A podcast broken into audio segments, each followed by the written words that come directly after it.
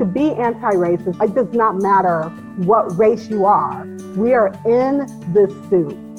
And the only way to know that we are the rabbits in the pot with the heat turning up is to constantly be aware of the temperature. Welcome to the For the Love podcast with me, Jen Hatmaker. Today we're talking about the conflicted history of Black identity in America with my good friend, Marcy Alvis Walker.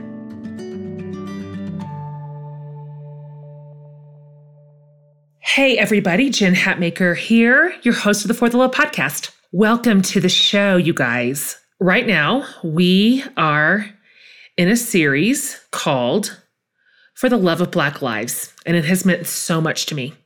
And I'm grateful to you, the listening community, because you've told us how much it's meant to you too.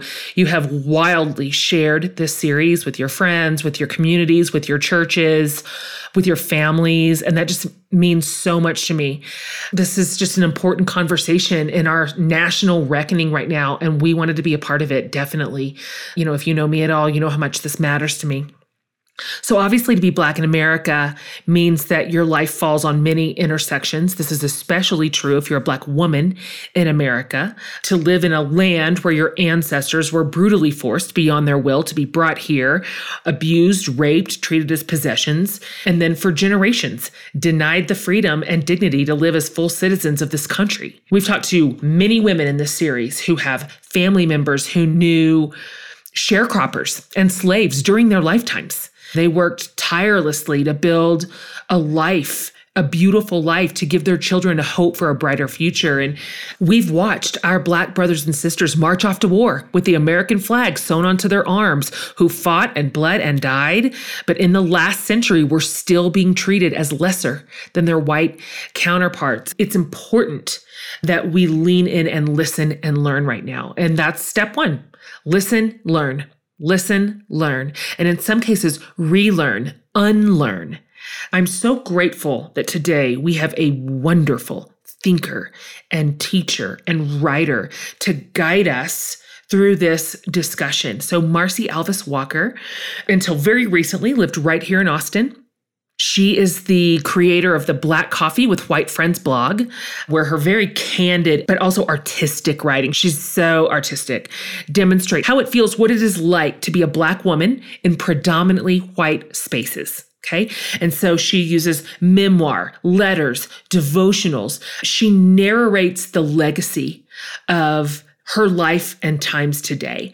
Most recently, Marcy created Mockingbird History Lessons, which I'm really excited to link to for you, where she shares the missing narratives of history, the ones that make all the difference in the world in the way that we see ourselves, our ancestors, our country, our brothers and sisters, what's real and true. Marcy and I met, I asked her to confirm this, I think it was four years ago she and I were a part of our local one of our local Be the Bridge groups.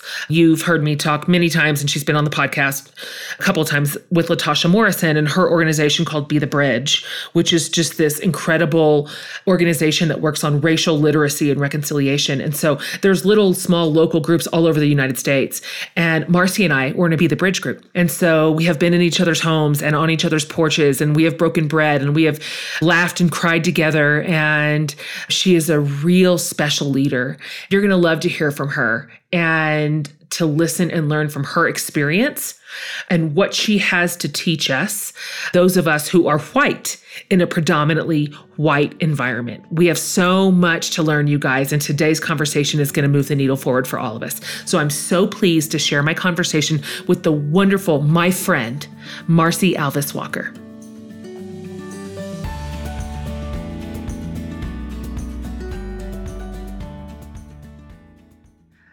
Well, I am delighted to welcome my real, tried and true friend, Marcy. Welcome to the For the Love podcast. I'm so, so happy to have you on today. Oh, I am just thrilled to be here. It, it, sounds weird to be thrilled to be anywhere. I'll be right, you're right. But I am, I'm thrilled that these conversations are happening. And anytime that someone is generous enough to offer a place to land a conversation, I am so there for it. So thank you. Well, the pleasure's mine. Just for everyone who's new to you today, could you just start could you roll it back a little bit for us can you talk a little bit more for my listeners about about who you are about where you're from how you got to sort of where you are and what you're working toward in the world right now those are big huge mm-hmm. high level questions yeah i first want to say that i am on this podcast and i do have an instagram feed and a blog and things happening in my world i enrolled my daughter into this very white school, very prestigious, very conservative, very exclusive, very, and when I say exclusive, very purposefully excluding people from the school, all in the name of Jesus.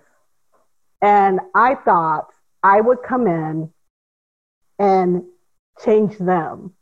And I heard one night at, at a parent meeting that there were going to be these slave debates that my daughter would have to participate in in her junior year. She was a freshman. I freaked out, did a lot of praying, a lot of searching, and, you know, just met with the school, the teacher, came to realize that they shouldn't be doing slave debates. Mm-hmm. Meaning, just for everybody, just for clarity, meaning yeah. that one person was going to be tasked with arguing for slavery. Yeah, no, kids, had, it was worse than that, Jen. They had to do both sides. So my daughter would have had to research and defend slavery. My black child in a room full of white patriarchy and Christianhood was going to have to defend slavery for grades. And then she was going to have to roll it back and do the cons. It's hard to believe. I remember when this happened, and even as you're telling it again, I, I'm sitting here shocked again, like I like it's fresh yeah. news. Yeah. yeah. And this is not 1952. Yeah. this is this is you know, 2000, I want to say 13, 14, 15, somewhere around there. So eventually we left the school because they Trump got elected and things got worse. And so I realized that the school just never saw my daughter coming. They never thought about her or me when they planned the school.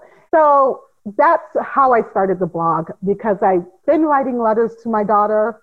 I'd been writing letters to her before she was born. I've always written, went to school for English literature, kind of had some family things done and, and things kind of taken away from me.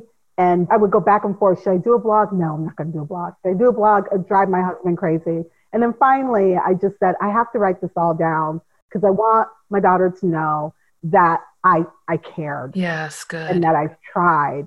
I don't want her to look back because I didn't have that from my family. I don't have any record of my family being at civil rights marches or what happened the day that Dr. King, I don't have those stories in my family because they buried them. And I, I did not want my daughter to have to look for me through the dust and the ashes and come up with nothing. So I wrote, I started writing and thought, well, I might as well write some letters to these white friends of mine who. Mean, uh, while I'm here. while, I'm, I'm here. yes. Yes. So I started writing these letters to white friends. And then I started the Instagram to let people know when I posted something. But then I, I started to, to realize that, oh, this Instagram thing is a place where I can create something beautiful. And I went to my husband. I said, I really want to do something beautiful. I want to do Instagram where it looks really pretty. And he's a graphic designer and letterer, and I know that's not fair, but that's that's what it is. Uh-huh. I, I have this candy. Uh-huh. Yeah. I just said I want to show my whole self, not just my pain, not just my angst, not just the problems of blackness, because our problems are very small in comparison to the whole culture of who we are. Yeah, I love how you always say that. Yeah. So I wanted to show that we too love Shakespeare and we too love Margaret Atwood and we too are nerds. And that's something that I think white people don't know is that we, we are nuanced and, and we are, we have our black nerds and we have our black, you know, my ex-husband, I am not kidding you, wore Western wear I'm talking boots, hat, shirt in Chicago on the South Side for a good two years. Sure, like unironically. Yeah. and that was his thing. And he was into country music and he went hunting. And I mean, uh, the spoils raised on the South Side of Chicago. So I just need for white America to know that we are not just protest and hurt. We are one of the things that just, I think it's Michael Brown's mom. I, I think it's Michael Brown's mom said that we, I posted it. She said, You do not know how hard it was for me to get him to graduate. And that was a real mom moment because if you've ever been through a junior and senior year and your child is saying things like mine was, like, I think I'm going to go to France and become a ballerina.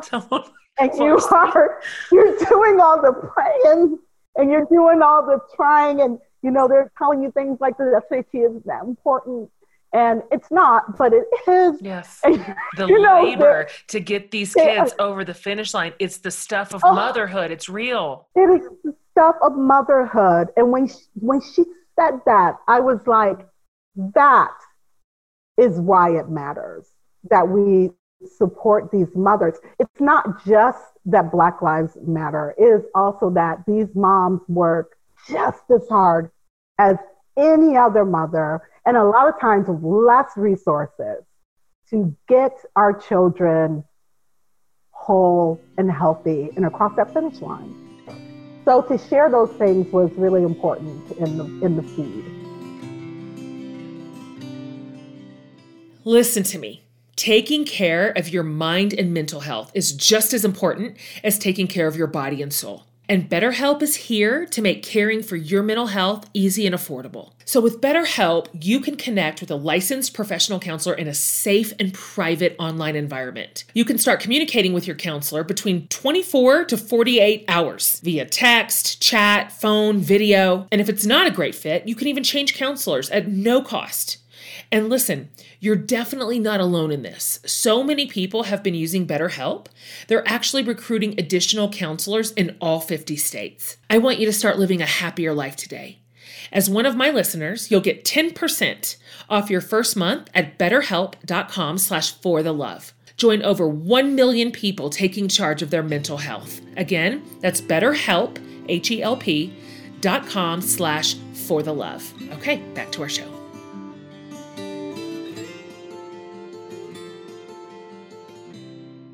We're about to unpack some of your work with black coffee and with white friends but i want to go roll it back one one notch more if you don't mind you've talked a lot about what it is like when your skin carries a weight with it, when it affects the way that you hold space in the world, that you move through the world, and what to do when the world tells a story about who you are and what your role is or is not.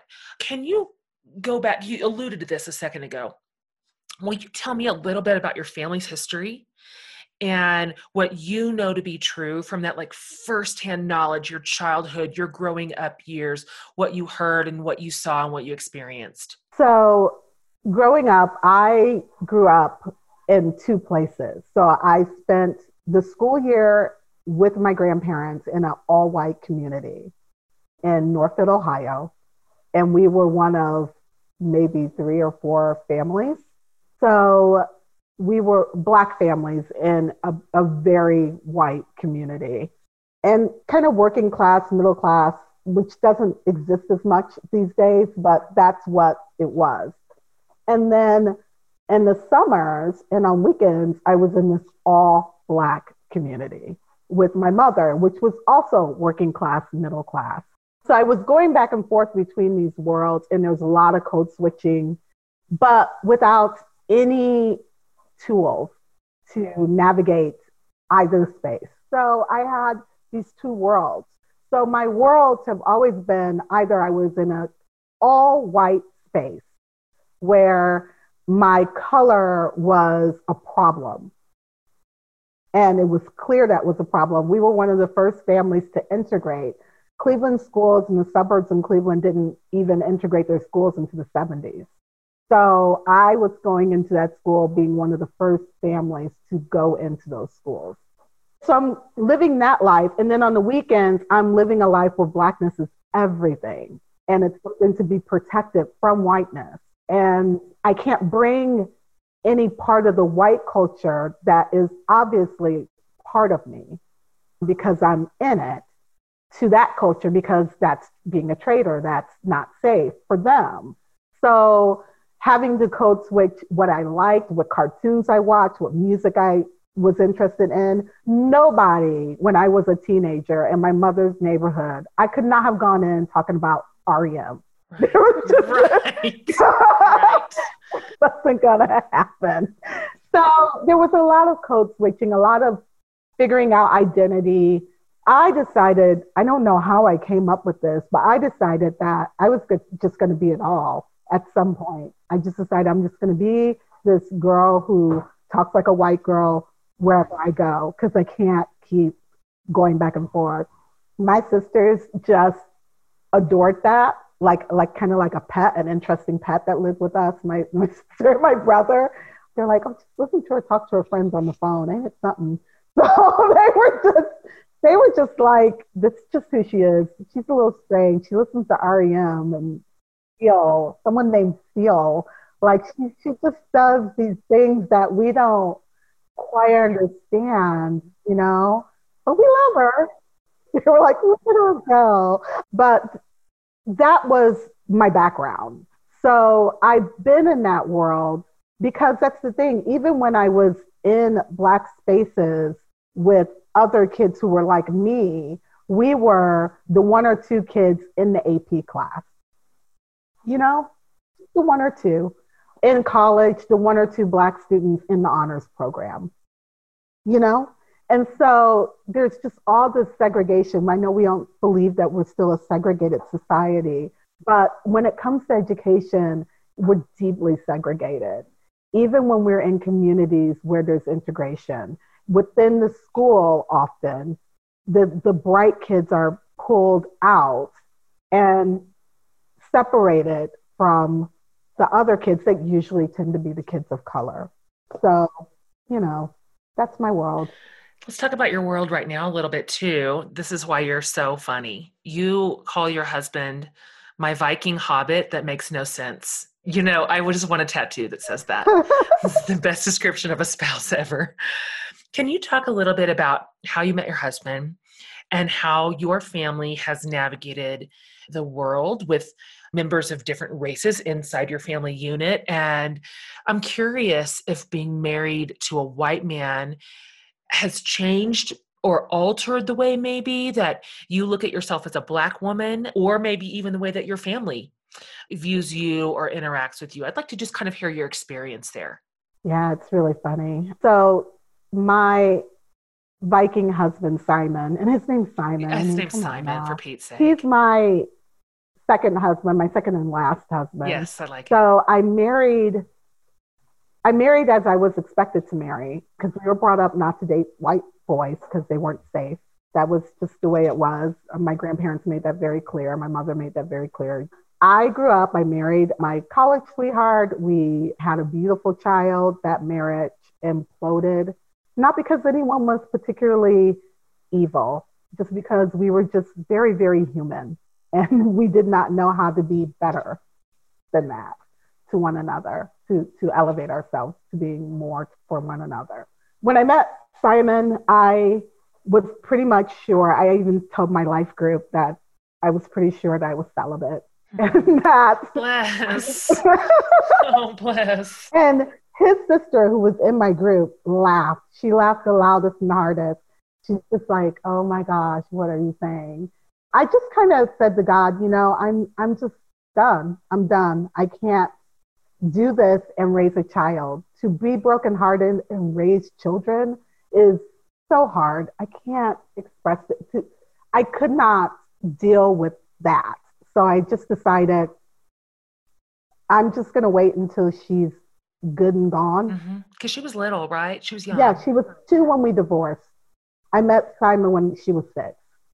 And so I was just like, I just am going to focus on this little being, which was the joy of my life.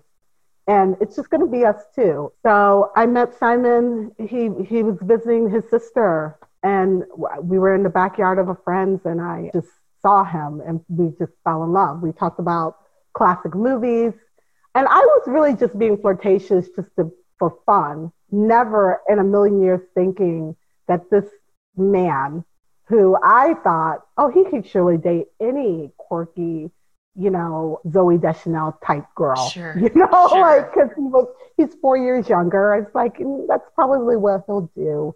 But I'm going to be the creepy older friend that his sister's friend that just flirts with him and makes him blush. And that'll be fun. And, and then he asked me out and we dated over the phone and he traveled to visit and we just, we laid it out. We had a seven hour conversation. We laid it out, all the problems of being divorced and coming together again and how we would have to rebuild trust. We talked about race from the beginning, did not pretend that that was not a thing. And I think you asked an interesting question like, how has it, what has it done for me in being Black? I think it's done more to highlight his whiteness. Interesting. If anything, yeah. and his maleness. Yeah. Oh, right. Yeah. yeah. It's quite an oh, intersection yeah. right there. I never play down my blackness. So he knows all about the shea butter, the cocoa butter, the head wraps, the ash. He knows all about the things. He knows about don't throw water into a situation without me being prepared with the hair. Uh-huh, like, not if you want to live. Right, yeah. exactly. Yeah. But he also knows the real things because he's not just having to navigate me as a black woman, he's raising a black woman. That's right. So he is having to understand where he has to advocate for her. And that's been a real thing. And my family has all, me marrying a white guy was no surprise. I was listening to REM. They were shocked when I married a black guy, I think. So I think my sister said something to the effect of one of my sisters said, Well, you know, it's not for me, but you know, if he treats you well and he loves you. And now my sisters just adore him. Oh, I like they that. adore him. And I, I think it's because he has not required me to be different or them to be different. And he has allowed their stories without judgment, without him having to be the sole purpose of the room, which so often happens with white men.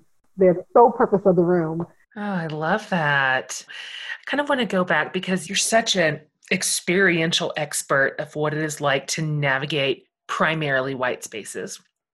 This is a conversation that has been really centered this year and so worthy of attention and, and furthering this discussion. I want to I wonder if you could talk for a minute about in this country when we celebrate holidays like the 4th of July, like Memorial Day or Veterans Day, Columbus Day. I wonder if you could talk about what you feel on those days and how those days mean something differently if you are a white American, if you are a black American, how those have been established in our dominant culture vernacular. History aside, that's secondary if not third. But you know it's a story we've told ourselves. And so i would love to hear you pick up that baton and and talk to us a little bit about those sorts of days in this sort of country. Yeah this is big. Here's the thing. When we first heard when black people first heard make america great again when we first heard that we didn't know how that could possibly include our collected history. How, how can it? You know, dial it back to 1980s and the stop and frisk and all the policing that was just beginning to happen. The war on drugs, yeah. Right? dial it back to, okay, 1970s. Most schools were still being integrated. There were still riots happening. Dial it back to the 60s, dial it back to the 50s. So, when for us would we, what time, what line would we pick where we would say, okay, this is when America was great, right? And that's not just for Black people. You have to think about the gay and queer community. That's right. What that would feel like for them. You have to think about what that would feel like to the Asian American community and internment camps and the Chinese Exclusion Act. So when all these things were happening and, and America is celebrating its freedom, the oxymoron of that is that so many people were still captive but they figured since they're not going to consider them to be people, they're just oxen and they're just, you know, tools, that that's okay. They're not real people. They're, they're, they're something else. I have no problems with Veterans Day and Memorial Day, but I want to remember the soldiers and the veterans who never got their proper due. A lot of people don't know that Black veterans and women didn't receive this GI Bill. They didn't get parades. And the history shows that when these African American soldiers came back and were in uniform, they were attacked by white men who were disgusted that they were proud of their service. And so we have riots that happened because of Black men who wanted to be recognized as humans after fighting a war, World War II in particular, where Americans were saying humans should not be treated this way. And yet, at the same time, Americans are putting Asian people and Italian people in internment camps. And so it's very hard to celebrate Fourth of July. It's very difficult to celebrate Columbus Day because we're celebrating colonization when we when we celebrate those things. And so I am not saying that you cannot have your barbecue and you cannot have your grills. I grew up with men on the block, black fathers on the block. They all would bring out their grills and and they would celebrate these holidays. But we can't celebrate them blindly and without any sort of reverence or any sort of understanding of what it means to say that America gained its independence without giving independence to all human beings on the soil. We have to understand that when they wrote We the People, it didn't include poor people, poor whites.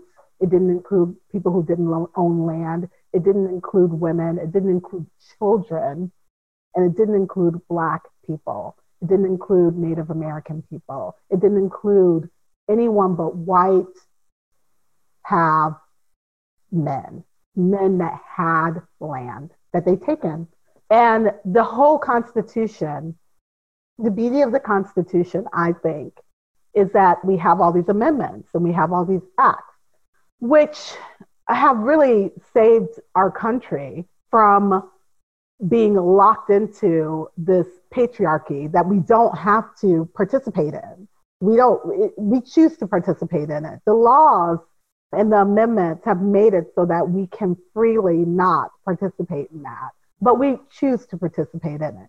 The 13th Amendment needs to be totally redone with how we treat inmates, but it's not affecting white America right now. But the more that that affects white America, I think there will be changes to that too. When their children are being incarcerated for the same crimes, because eventually that's what power does. Sure. So right now, power is all about stamping out brown and black people. That's what it is.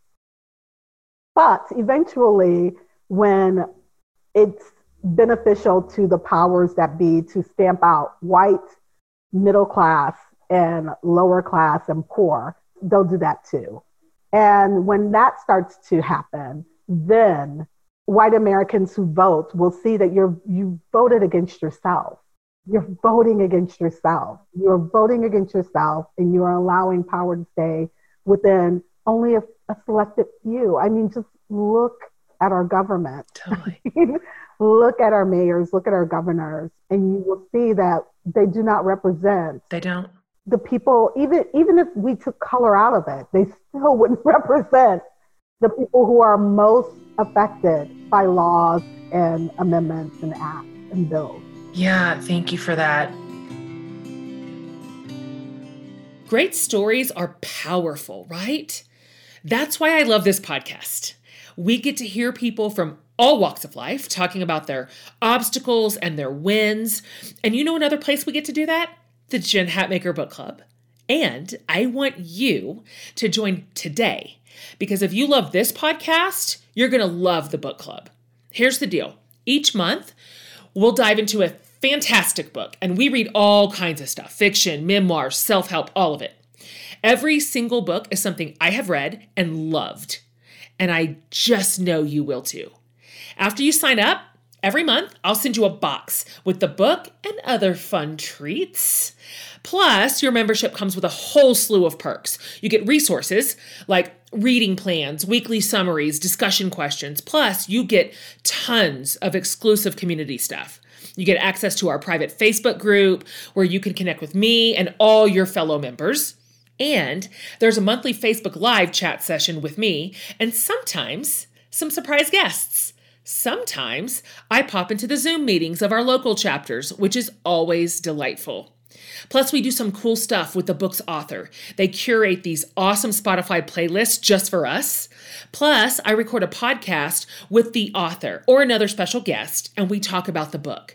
It is an incredible way to cap it all off. And you know what makes a book club great? The people.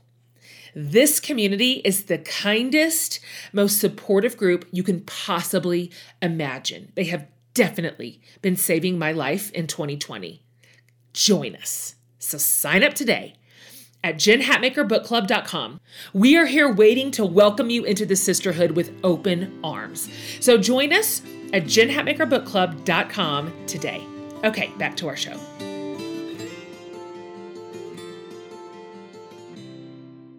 I want to talk about another space. Our culture has done a deep disservice over time obviously and how beauty is defined, oh, which, you know, sometimes seems no larger in scope than thin, sleek, and white, right? So deeply affects the way little girls view themselves. All little girls, but especially little girls of color. I read a study as recent as 2005 where, you know, young black girls had two dolls put in front of them, a white doll and a black doll, and said, point to the one that is smart or pretty. And overwhelmingly, they point to the white doll.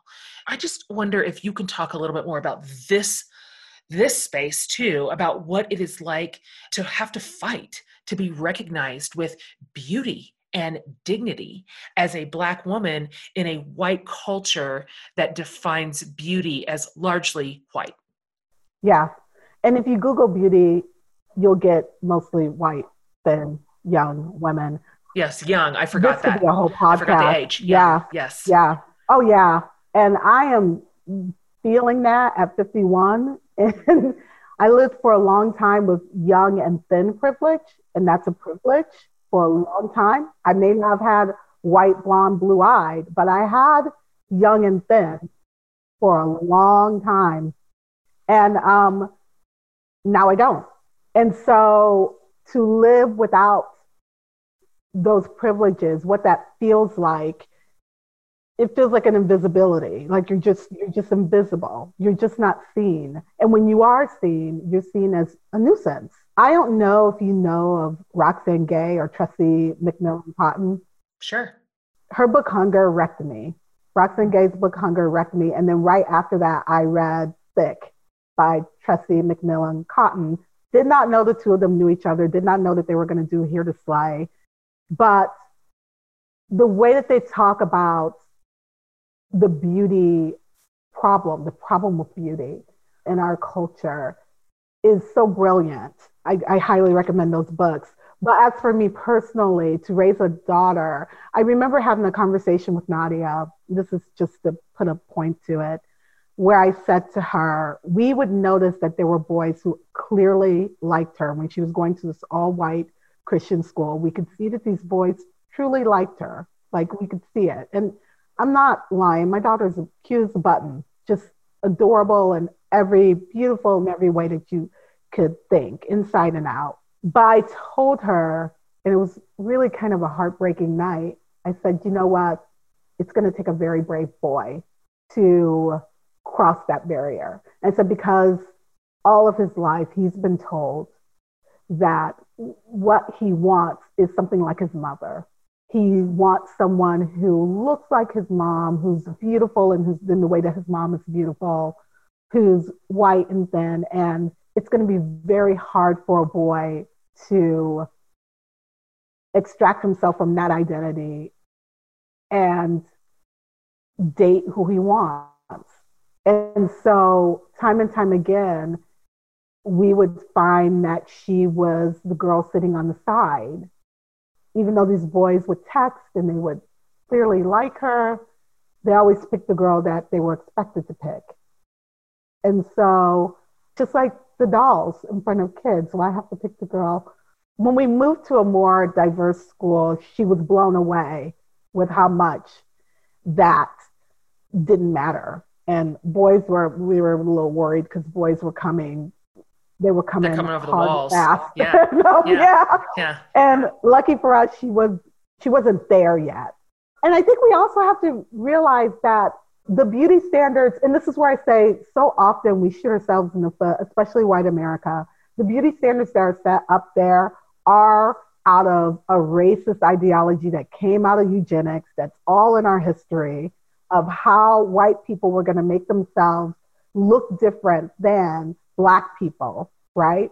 And that this is what the beauty standard was going to be. And if you didn't fit this, then you were somehow slovenly, lazy, all these things that we attach to Blackness or difference. And so when you have that happen, you lock white women into impossible standards too. So this is not just worth it. It's not just worth it for black people to break down that That's a good point. um, that that it's it's good for the health of all of us, especially our daughters and our sons, because we also have this culture of young men who have a certain idea of what they're they're entitled to have, and missing the whole point of what makes a beautiful relationship. So I think we really do have to talk about the history of racism within the world of beauty, the products for lightening skin. All the hair. You know? Yeah. We have to talk about, oh my gosh, the diet, the diet that that you had to eat these things and not these things because that's what poor people eat and that's what you don't want to be that. And we are still doing it. We're doing this eliteness with our food. And I'm I'm just as guilty of it. And I have to catch myself. I'm undoing that. This is great book called Fear of the Black Body by, oh gosh, it's the history of fat phobia and the racist link to it. And it's it's extraordinary. Oh, great. Okay. I'll make sure that we link to that in, Yeah. the, in the podcast. So yeah, so so this is not by chance. yeah, this of course is it's not. we weren't always this way.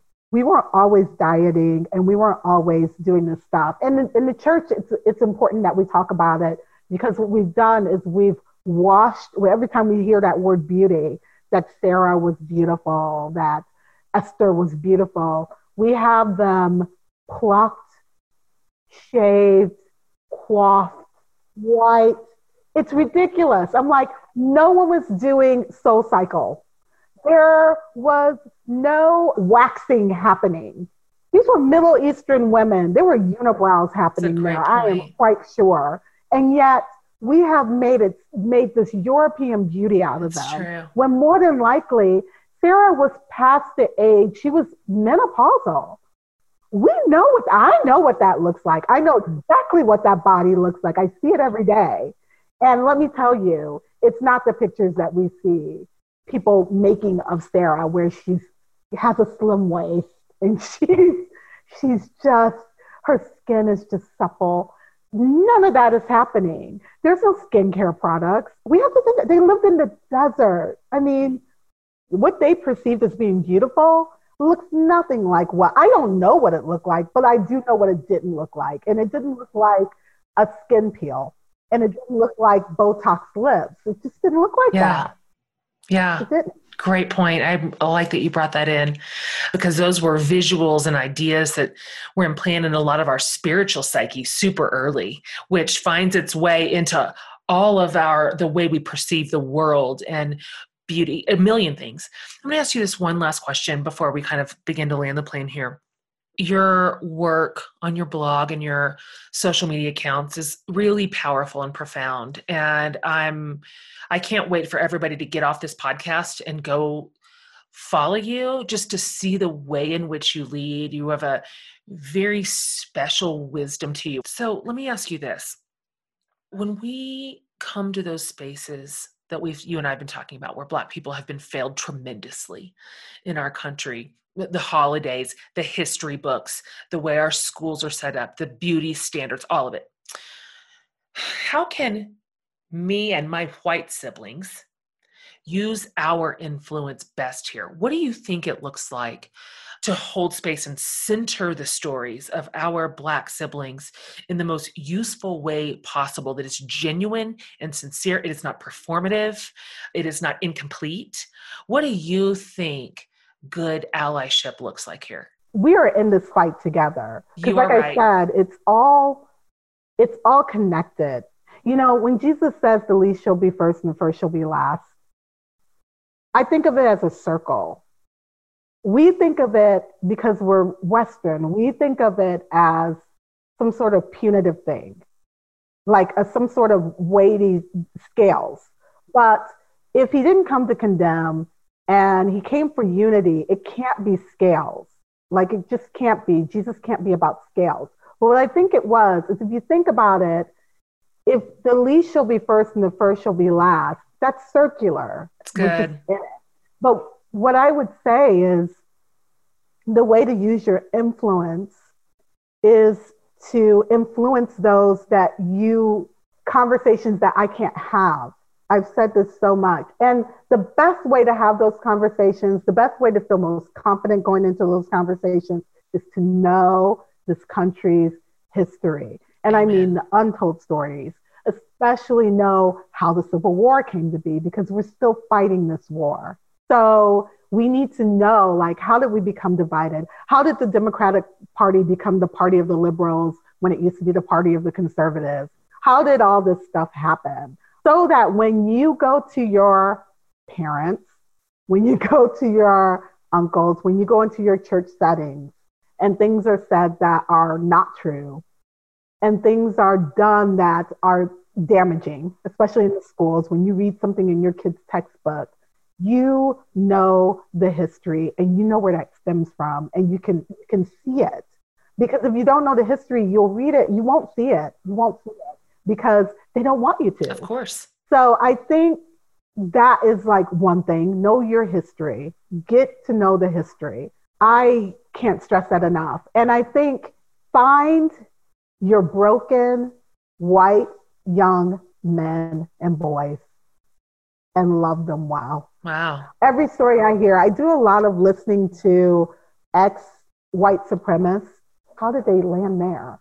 And I can't tell you how often the story is that this young boy was looking for an identity and the church didn't give him one. Parents were a mess and, and couldn't give him one, or their their identity was whiteness we need to be able to give these boys a different identity that doesn't make them load up a gun and have their mother drive them to a protest because they have the identity of patriotism. We have to give a, a different identity to these young boys, but they're not going to come to my house for dinner. That's right. You know, but they're going to go to yours. That's good. And I just think there's a lot to be done with our young white men I do. But I, I think there's a lot of power there that we we tend to not tap into. And I think to have young white men who are in the streets protesting on the behalf of Black Lives Matter to me is more profound than any other demographic because they absolutely don't have to be in the street. They don't. They don't have to care. So I just feel that if you're gonna, uh, sure, read our books.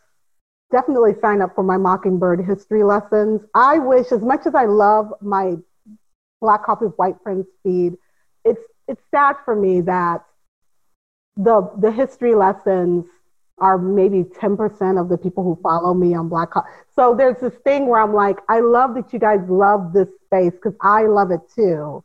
But I also want you to do the work. Yes. And the work is Mockingbird history lessons. So it's like, yes, I, I want you to do that. And I want you to read the books.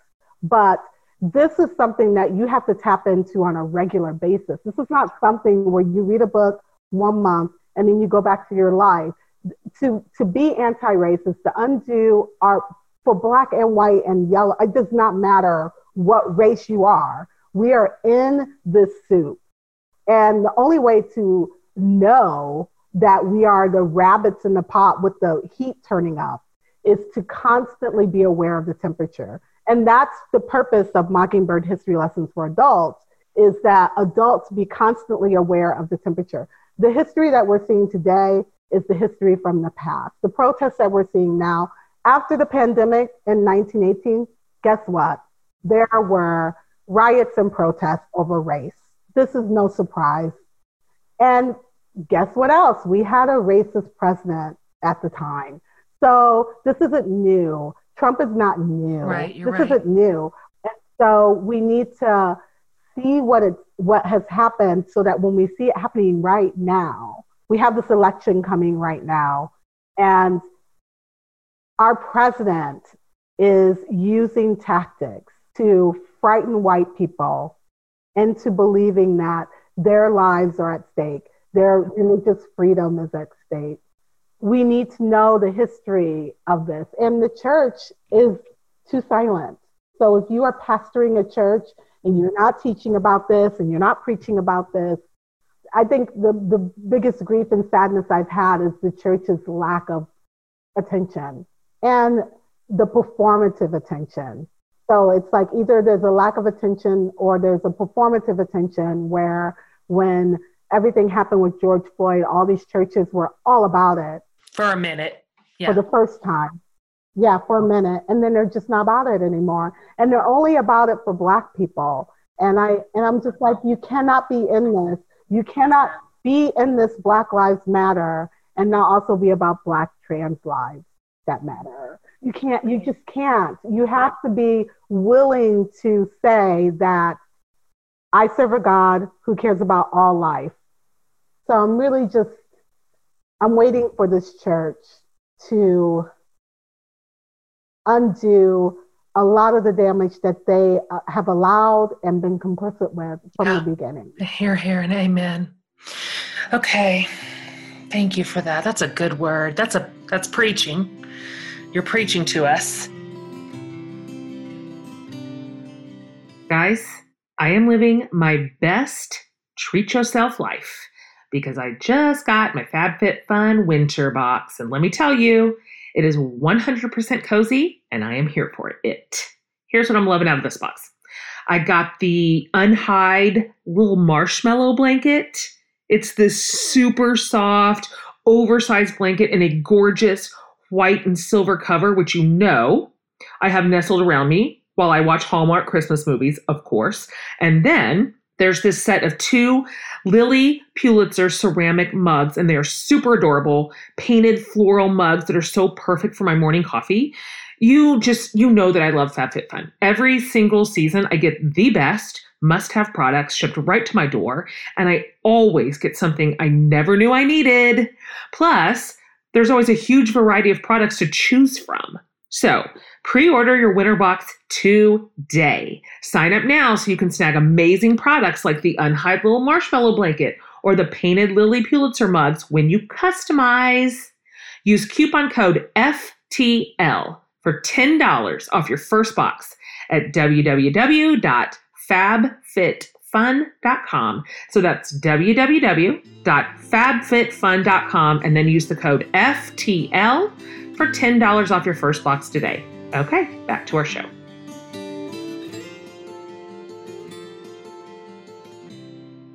I want to wrap up here, Marcy. These are some questions that we're just asking everybody in this series, and just top of your head. Yay. These could be long. You'll have to just pick because this could be a endless list of amazing names. But just for you, who have been some of your greatest role models?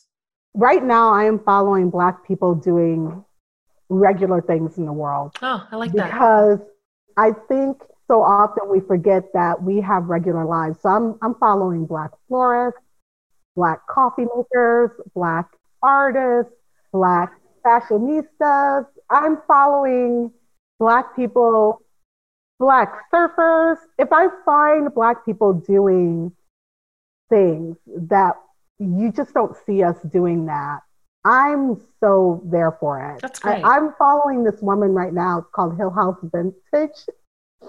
And she is living her best life in England like she's Grace Kelly. I mean, you just got to see these photos to believe it. I'm so a follower. I am following now a woman who is an African American woman married to a white guy who adopted white children. I'm following that because these are narratives that we just don't see. I and that. I need to see Black people doing, just being regular people. I love that you said that. Yeah. That's a great answer. I haven't heard that in the series yet. How fantastic. How about this one? Again, you'll just have to pick who are some of your favorite either artists or teachers or leaders or entrepreneurs, theologians, whatever, that you'd like the rest of us to be paying attention to and listening to and learning from or supporting? Yeah, I would love for everyone to know Howard Thurman. He's he's long gone, but um, his books it's like he just wrote them. They're so relevant. I can't tell you how. I yeah, they're so relevant. I I just read Jesus and the Disinherited, and I, I'm reading his biography right now, and I've read his meditations. So that's like one of my mentors, I would say. I also love, love, love everything that Austin Channing Brown is doing with the next question. Same. I hope and pray that with this pandemic that she's able to still carry on those shows is so important. But I I am loving the next question. Yeah, me too. And conversations that she's having there. Another role model for me, I'm a poet girl. So um, right now, Patrick Ó Tuama, just the way that he's navigating the division in Ireland that has a huge history. And he is this soft spoken, poetic, beautiful spirit who is doing communities there to bring people from two different sides of the fence together. Oh, that's great. And I'm learning, I'm looking at the black and white narrative of our country and kind of seeing how he's doing that and hoping to learn how I can be better with that and what kind of spaces I can even create. So that's another mm-hmm. person I'm learning a lot from. Oh, we'll link to him. Well, all of these, we'll link to all of this. Yeah. Yeah. I am learning a great deal. I can't say it enough from Roxane Gay and Tressie McMillan Cottom and Hear to Slay, because what they're doing with that podcast is they're bringing on people that you've never heard of. It does my heart such good to hear that there are people doing work that I don't know their names, but they're out here and they're doing this important work. They're, they're now doing a series on schools that has been blowing my mind. It's a two part series. I listened to the first part, and this one woman who does a lot with after school programs. And I hadn't even thought about what this pandemic is doing for those kids who rely on those resources. So I'm learning a lot. I need to learn from the people that Christianity affects. I hear you. And so hmm. that's who I want to learn from and that's who I want to hear it's from right now. Yeah, I want to I want to be like Jesus at those tables. That's right. I want to be at the table with the people that the Pharisees and the scribes would never dine with. And so that's the table I'm sitting at right now. And that's where I'm learning. Yeah. That is the table that you are setting, my friend. Last question. We ask everybody this it's from Barbara Brown Taylor. And so feel free to answer this however you want to answer it. What's saving your life right now? Right now, what's saving my life and my husband's life and my daughter's life is a cartoon named Bob's Burgers. Lady, I know Bob's Burgers. I don't even mean to, but it makes me bark with laughter. We are watching, like, we're doing this thing where we watch one episode and then we say, just one more. And then we go, okay, just one more. And then we get sad after we've watched three or four because then we realize, oh my gosh, we're running out of seasons. And pretty soon we're, we will have seen them all. But then one of us goes, Oh, but then we'll just begin again. You we'll just start over. And we'll, so we are all It's about amazing. Bob's Burgers right now in my home. I mean, look, we got to do what we got to do right now.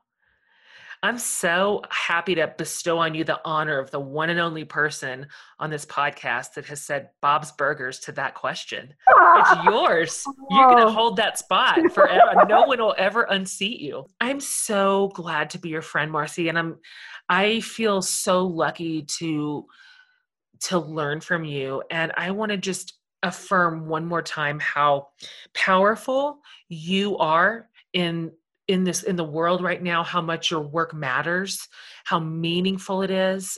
I'm proud of you and i'm so proud to be your friend and i'm so happy to send my community kind of to sit at your feet and to just listen and learn. And so you know i'm in your corner and cheering you on in every way my sister every way. Aw, I, I so appreciate that. well, sis, until we can just wrap our arms around each other and sit on the porch again, maybe have a little bourbon, as you mentioned. I don't know. we'll just see what happens, where the night takes Yes. us. I just love you. Thanks for being on today. Love you too. Thank you.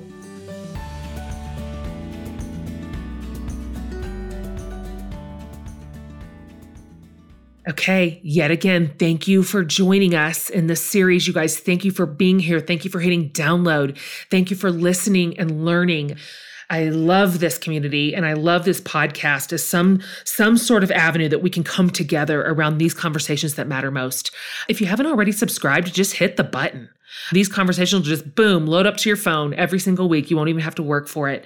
We work and work and work to make these episodes full and powerful and good and useful. Never ever want to waste your time. And so we take your investment in this community so seriously. And we're so grateful for you for subscribing, for rating and reviewing, for sharing. You are the greatest. Greatest podcast community. And so, on behalf of Laura, our producer and her crew, and Amanda and I, Amanda, who works so hard. And by the way, Amanda will have everything up over at jenhatmaker.com on the transcript page underneath the podcast tab. Every single thing, the transcript of this interview, all the links, all the people, all the references, all the places you can find Marcy's work. And so that'll be a one stop shop for you guys. Please be using that as the incredible resource that it is. Okay. So, with that, you guys, I thank you for being here, and I'll see you next week.